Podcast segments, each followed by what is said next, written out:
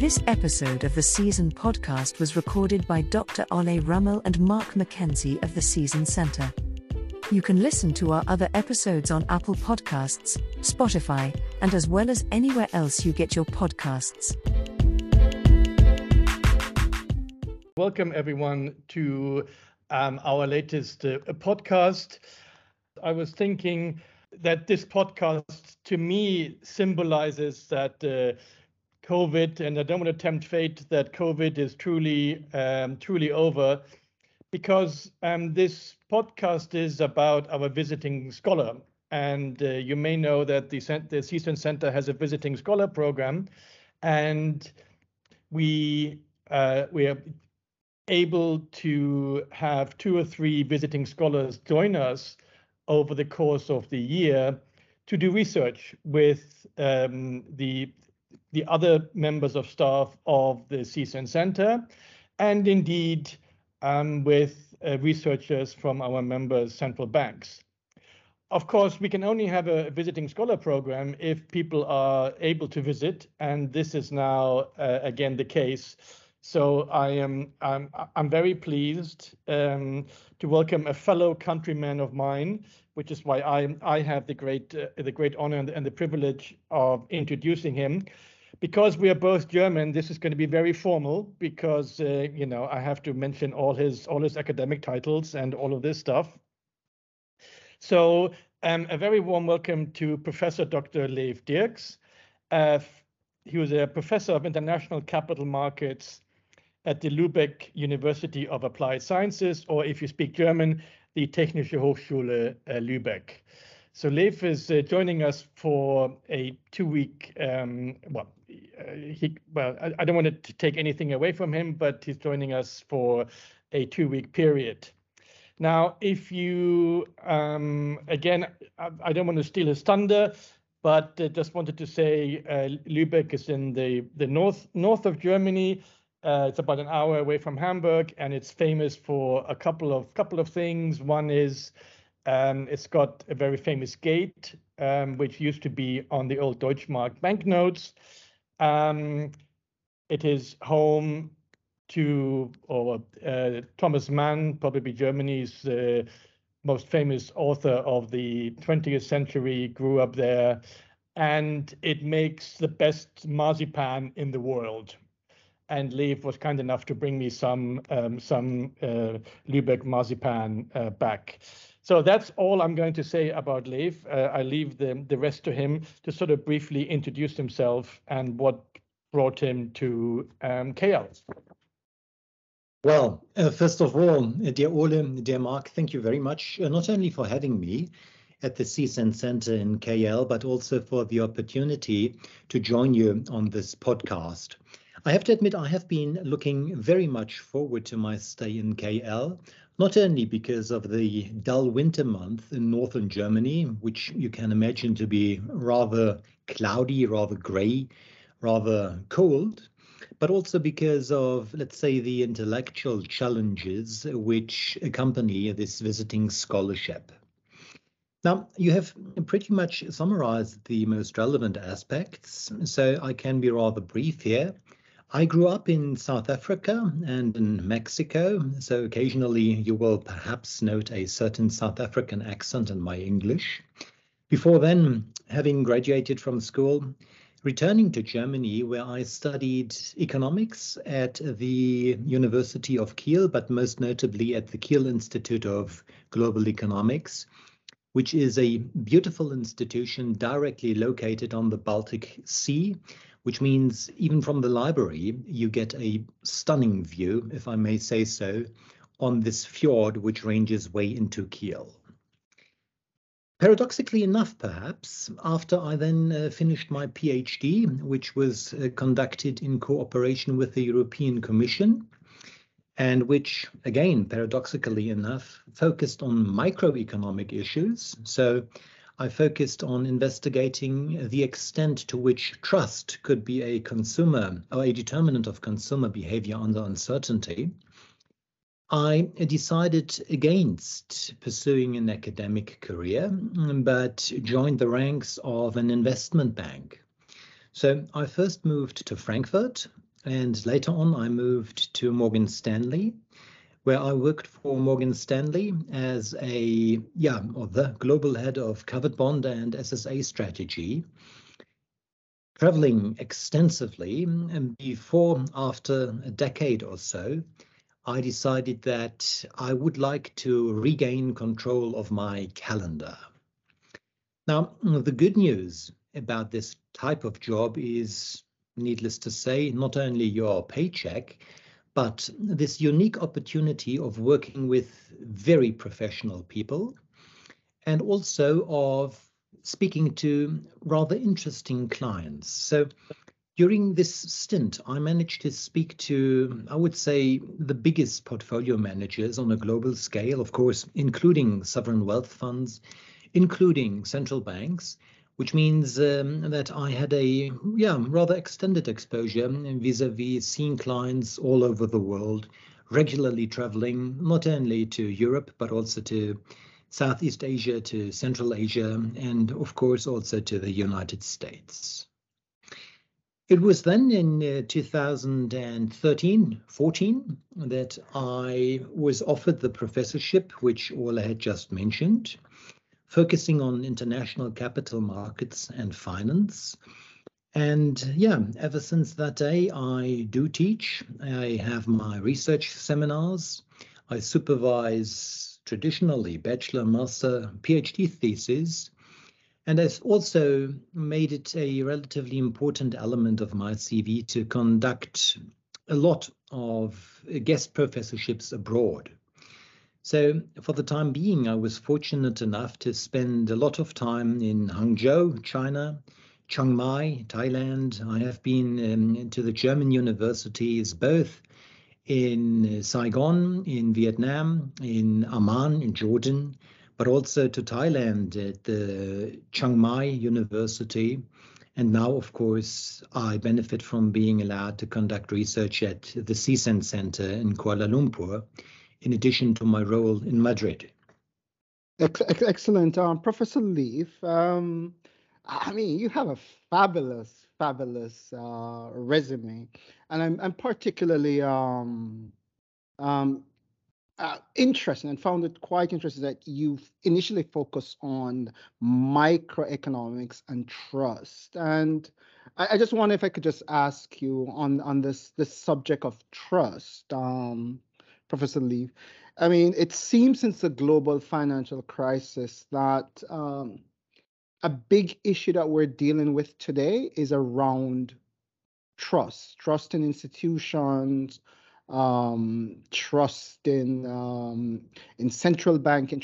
I mean, is this something that you find um, today quite in- intriguing?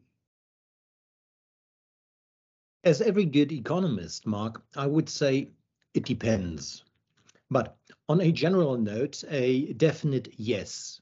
If it were not for trust in institutions, or put differently, if it were not for the confidence and trust generated by the reputation, particularly of monetary authorities, I believe conducting monetary policy would be even more of a challenge than it is nowadays. And I'm not referring to this because of some, let's say, Bundesbank heritage.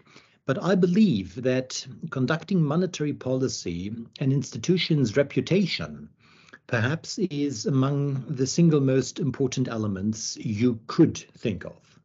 If market participants do not believe that actions will follow your words, it will be a significantly more challenging task than it is nowadays already. Um, uh, thank, thank you. That, that's excellent. Uh, yeah, thank you, thank you, Professor Lee. Can I can I follow up on that um, because I had a I had a similar I had a similar thought when you said trust and uh, uncertainty, and Mark and Mark beat me to the punch. But um, you know, it's it's sort of my my experience, my limited experience of um, of visiting central banks around the world, that in pretty much all instances, the central bank is the most trusted institution in the country. e e more trusted than politicians and and other other institutions or the Ministry of Finance or or, or the government. So I think there's a special a special role for that central banks play, especially in emerging market and developing countries. But it's also the case in in European Union countries where I'm not going to mention any names, but uh, where the central bank is the most trusted institution. So, uh, I mean, the, the, uh, so the question I have is with central banks being tasked to do more and more activities that may not be core activities of the central bank. And let me put it bluntly with politicians assigning more and more or, or shirking responsibility and heaping the task of climate change, financial inclusion, um, inequality, you know, inequality, financial literacy, mm-hmm. you name it and making this the task of the central bank, is that trust still possible? It is a very good question. So thank you for that, Ole, which of course requires me to, yeah, to considerably uh, look into the future. I could now quote Mark Twain, who once said that all forecasts are difficult, particularly when considering the future. But of course, I'm not going to mention that. um, instead, uh, perhaps let me, yeah, let me provide you with a eventually even cynical answer.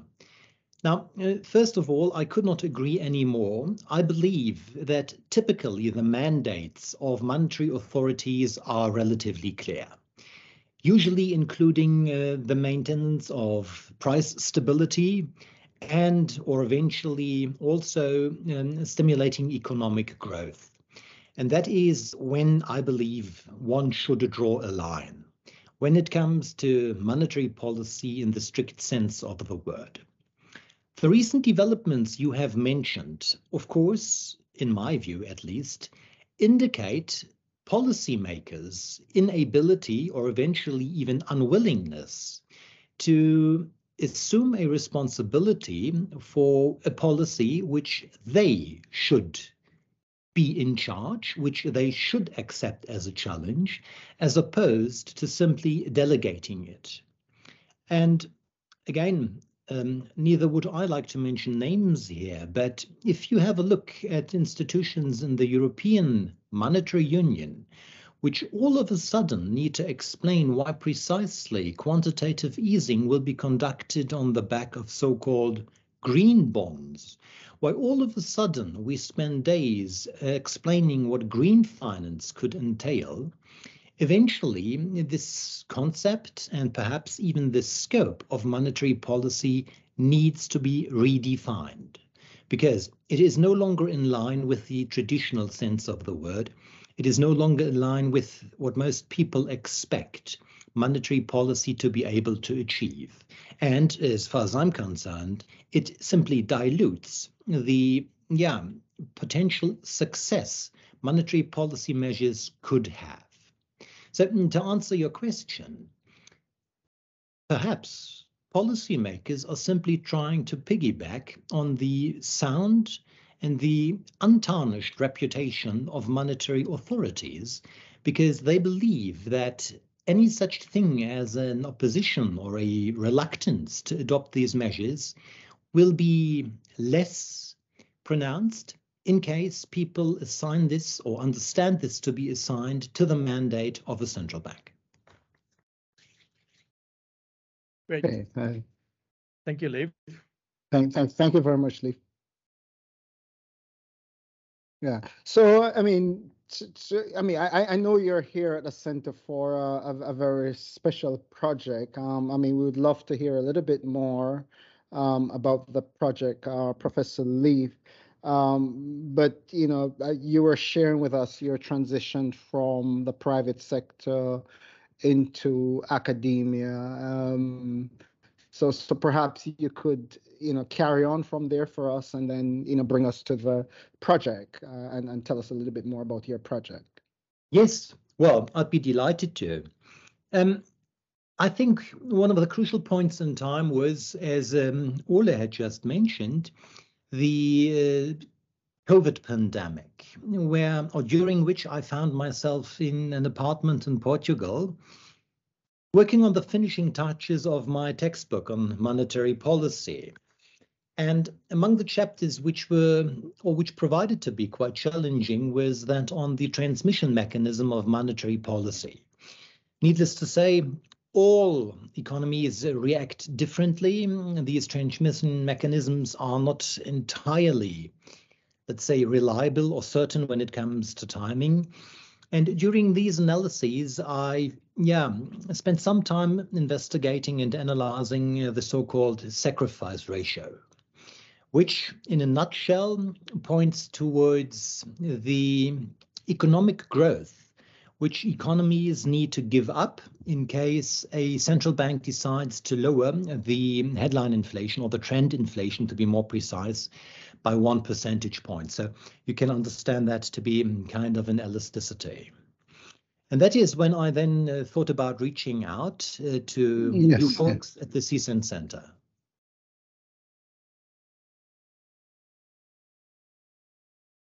Thank, thank you very much. I mean, uh, I, I mean, Ole, I, I, am sure you have a question as well, but um, I wanted to ask you because you know you're you're you're talking about the um, monetary policy transmission mechanism, um, and from all that you have shared so far, the back of my mind is this whole um, transformation taking place in economies in terms of digitalization and and I'm just kind of curious uh, because I'm not your hardcore economist. Um, you know, from our traditional economic theory and the digitalization that we see today, I mean, d- does digitalization changes anything in terms of how monetary policy, interest rate mechanism are transmitted through the economy? Does it make it more challenging? Does it make it easier? Um, are there any concerns there? Mm. That is a very good question. And um, again, I would perhaps uh, resort to saying it, it depends.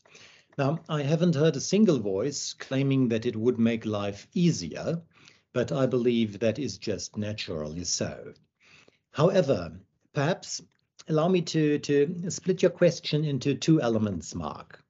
First, whenever we refer to a digitalization in terms of money or a currency, I would adopt a very cautious stance.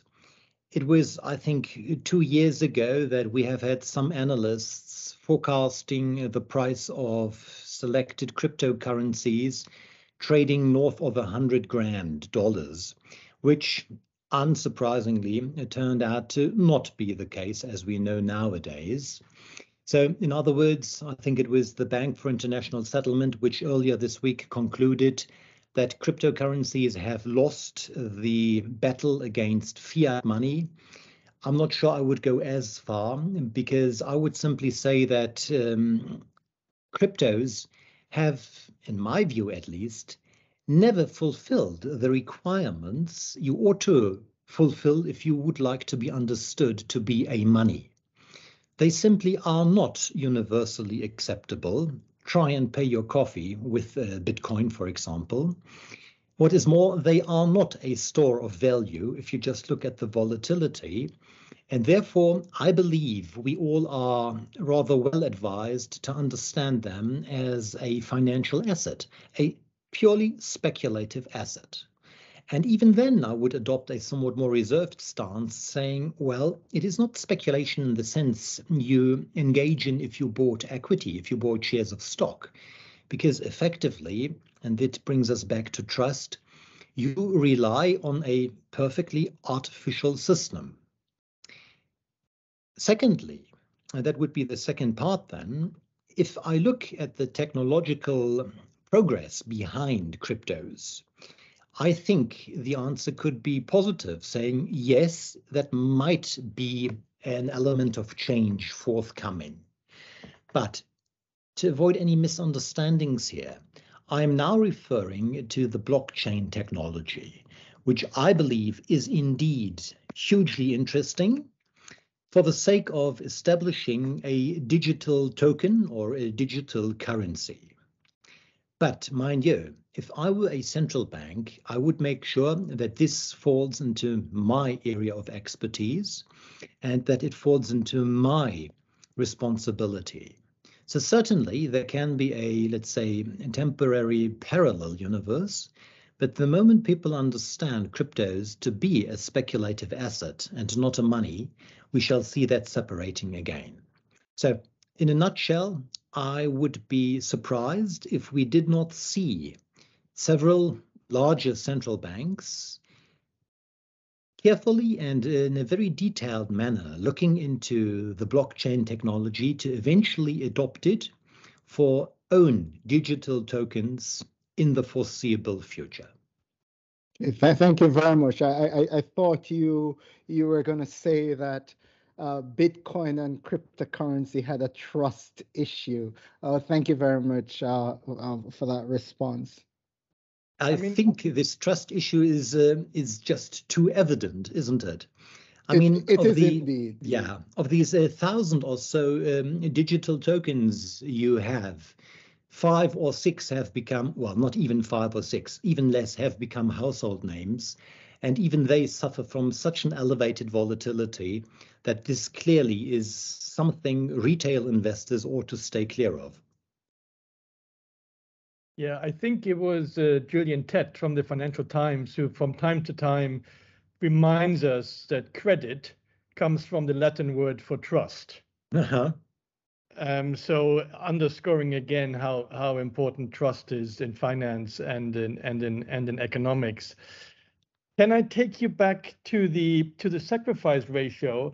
Um, it's a bit of a sort of question from left field, for which I apologize in advance. But you were talking about, um, I think, trend or headline inflation in your mm-hmm. in your calculations, and I so my question is about all these these sort of alternative inflation measures that we have in terms of you know core inflation and and let me give you my take on it, which, you know, I don't really believe in these core measures because we're taking out the most interesting, the, the kind of traditional core inflation measure where we take out energy and uh, food prices. You know, I think take out the most interesting and the most informative components of of inflation. Yeah. Uh, you know, I have more sympathy for these sort of trimmed mean core inflation measures. But e even so, you know, I'm more of a sort of a traditionalist that it should be the long run component in inflation. Where do you, you know, having written a book on monetary policy, where do you stand on this? I am highly skeptical of excluding elements from the analysis of inflation just because they are so volatile.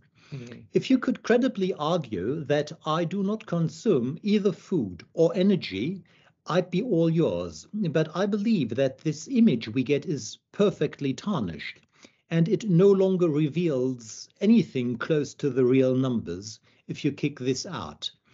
And even if it were perhaps for a, yeah, let's say, sound mathematical reason, none of which I could think of anyhow, it still would not paint a realistic image of reality because unfortunately, uh, people are subject to extremely, depending on which part of the world you look at, elevated prices in energy and in foodstuffs. And that is not a development which I believe is uh, just temporary or transient, but uh, will gain considerable momentum and enhance importance in, in the month and uh, years eventually going forward. I think you're muted, uh, Ole. Yep. Sorry. thank, thank you for that, Elif. Um, in terms of the sacrifice ratio, so you know, it's sort of a, a concept I'm I'm learning while you I'm learning about while you are here and while you're working on it. And for me, this can this can go in one of two ways. Um, sort of, you know, the differences in sort of well, I was going to ask you about sort of preliminary findings of your research in the sense are these sacrifice ratio bigger in emerging markets than they are in in um, in advanced economies? And the reason I'm I'm not quite sure where a priori um, whether they should be all that different is because it's not clear to me. You know, is it easier we uh, moving inflation from two to one percent than it is from six to four percent or 6 mm. to three percent, or or or the other way the other way around? That is a very good question, and um, well, I I could now answer and say uh, there's something we have in common, Ole, because I I tend to learn quite a lot about the sacrifice ratio whilst being here too. um, the the tricky issue is that there is no such thing as one common common definition of what the sacrifice ratio is.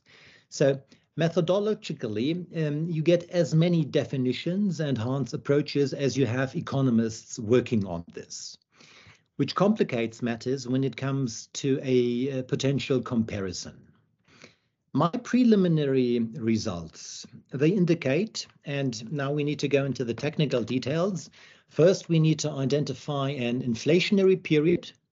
We then need to find a contractive monetary policy, which comes at a response, to then see the economy entering a period of disinflation, which is accompanied by a contraction in economic growth.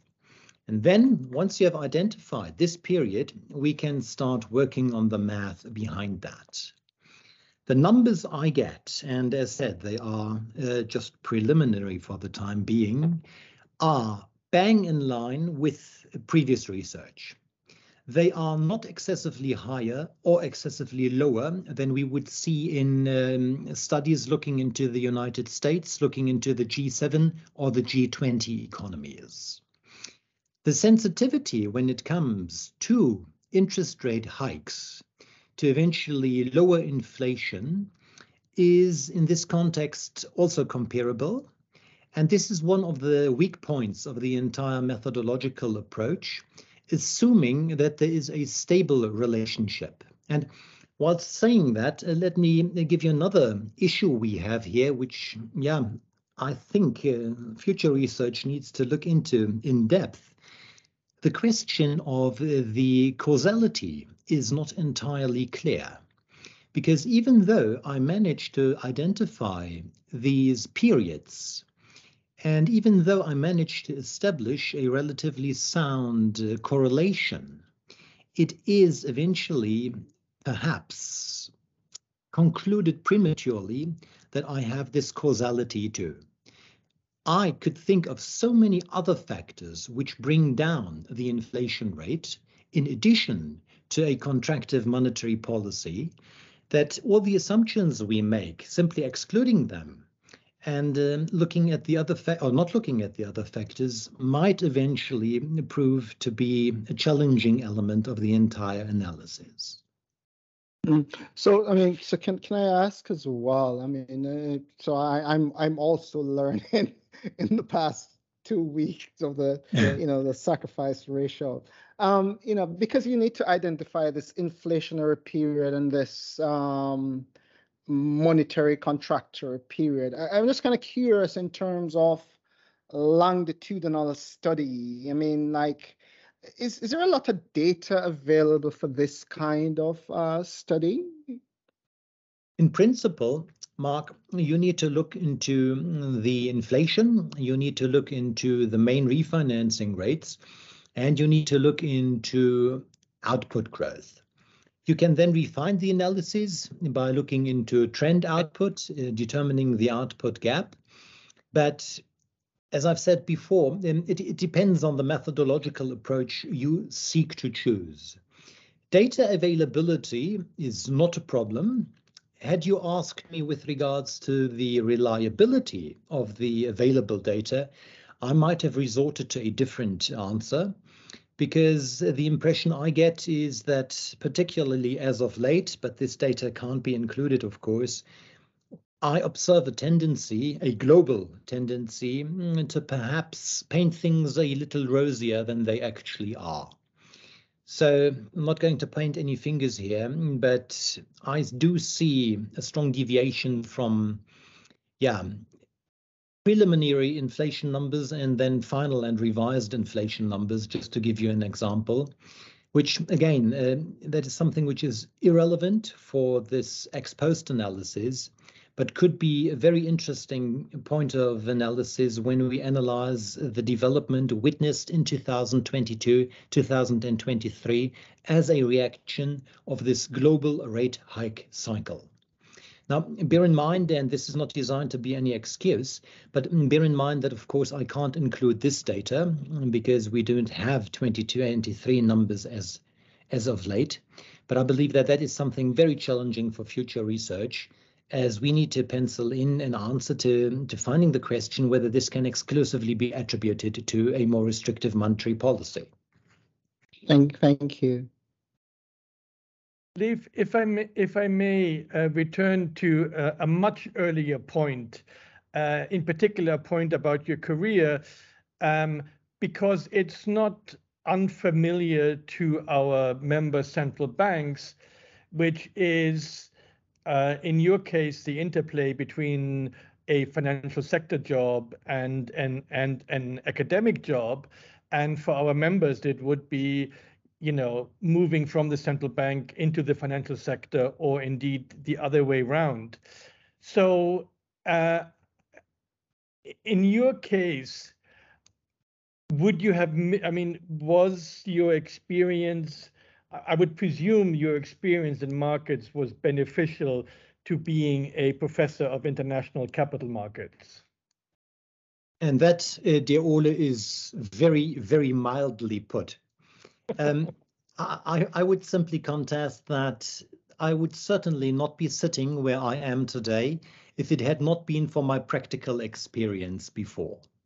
It is an entirely different issue if your knowledge of economic developments is from a textbook or is from first hands-on experience. And just to give you an example, because I remember thinking about that when I finished my book. Bear in mind that uh, behind us lies almost a decade of a unprecedented low interest rate environment. And then put that into relationship to the many young traders you get in the industry, which, despite perhaps having 10 years of experience on the job, have never witnessed a rate hike. So if you have got a sound track record, be it in academia, then moving to the practical side of things, or vice versa, is something which I believe is hugely beneficial for any career you could think of.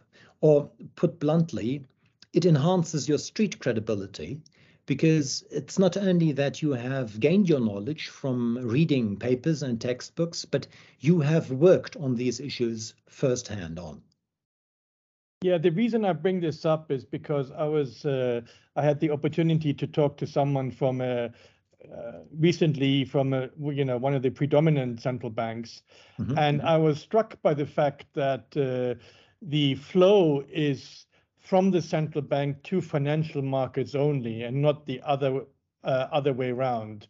So you would leave the central bank and join an investment bank or uh, whatever, a large commercial bank and I was sort of thinking, and then, but it doesn't go the other way. Uh, mm-hmm. So the central bank does not consider moves the other way, which I think they are missing out on experienced people because it, it's it's helpful if you know if we have a sort of a two-way flow so that the central bank knows what the markets are up to and the markets know what a central bank does and how they do it and and so on and so forth. Absolutely so, so, so, and, and I think there are a couple of um, points to to make around this, uh, and and and again, it's there there there's some differences as well. Um, in some of the newer areas, uh, and, and and I'm just speaking for what we do at the SEACEN Center. For example, you know, we have moved in a environment now where data, data analytics, um, data science is becomes more crucial. Where, for example, um, security has become more important. So what we're seeing is um, a, a, demand for the skill set, um, better data scientists, uh, um, more data analytics, um, more cybersecurity expert, that, that kind of stuff. Um, the true may not be the same in terms of people with um, financial market experience. But then, from a regulator point of view, um, there's this revolving door, for example, in some advanced economy, where what you then get is, uh, you know, very high profile individual leaving the central banks to the private sector, and then that now becomes uh, a part of the the issue as well. So, I, I mean, there's obvious benefit for, for both sides, but there are some issues for us to consider as well, um, based on what we do here at the SEACEN Center as well. I could not agree any more. I believe that this uh, metaphor of a revolving door is not too bad because both sides, that is the private and the public sector, would hugely benefit if uh, we just spoke to one another as at the end of the day, financial stability is in the best interest of all parties involved. And this is why I am also fairly convinced that experts on financial matters, be it stability, be it monetary policy in the strict sense of the word, will always um, be around and will always be relevant. And I don't see any conflict in rising arising to the current increased need in, let's say, big data analysts, etc. Yes, thank, thank you very much. Um, so Ole, I'm I'm just keeping track of the time here, Ole. Um, uh, you know, I, I think you know we, we we have another week or so with Professor Leef, but um, obviously this is a fascinating conversation. Um, so so perhaps uh, you know if you could just give us um, Professor Leef, and then I'll I'll let Ole wrap us up. You know, some of your tokens, your you know passing shots you know what would would you advise for example what would be some of your key points to asia as well to young central bankers for mm-hmm, example? mm-hmm. that's a it's a good question mark. Uh, thank you for that. I believe uh, that the most important piece of advice from my very own experience i can give is to yeah as simple as it sounds um, remain open minded bear in mind that the way economics is being taught is relatively comparable around the world, around the globe. And even though this is very helpful when it comes to understanding market developments, I personally believe that I have hugely benefited from also looking in depth into different paradigms you must not like them. You must not uh, even accept them as your own way of understanding how markets function. But at least trying to understand how other people perceive markets and market movements will, as far as I'm concerned, greatly enhance your understanding of what is happening out there. So stay focused and, uh, yeah, as, as uh, pathetic as it might sound, stay open minded. Wow, that's fantastic, Ole. Yeah, um, I I wish I, I had something to add to this, but uh, I think Leef said said it much better than I could. So let me take this opportunity to thank our visiting scholar, uh, Professor Dr. Leef Dierks, um, for joining us uh, today. Um, as you heard, uh, he's busy working on his uh, on his uh, research project on the sacrifice ratio, which will come out as a SEACEN working paper and uh, hopefully as a published journal article in due course. So keep your eyes peeled on our website. Uh, um, we will obviously announce the publication of that paper. Um, and let me thank uh, Leef for joining us today and for um, uh, ap- approaching us and uh, and offering to serve as a visiting scholar, uh, which is much appreciated. And um, thank you also to Mark for co-hosting. and to all of you uh, listening. Uh, as always, stay safe, stay healthy, and please join us for one of our SEACEN outreach uh, products uh, soon. It could be another podcast, or it could be a blog, or it could be an online seminar. Um, we, we always love to hear from you. And um, with that, uh, I, I'll be signing off. Well, gentlemen, then let okay. me seize the opportunity, and uh, I would, uh, yeah, very much like to express my gratitude to you for having me here. It's a unique opportunity, and I really enjoy being able, being allowed to spend time at the SEACEN Center.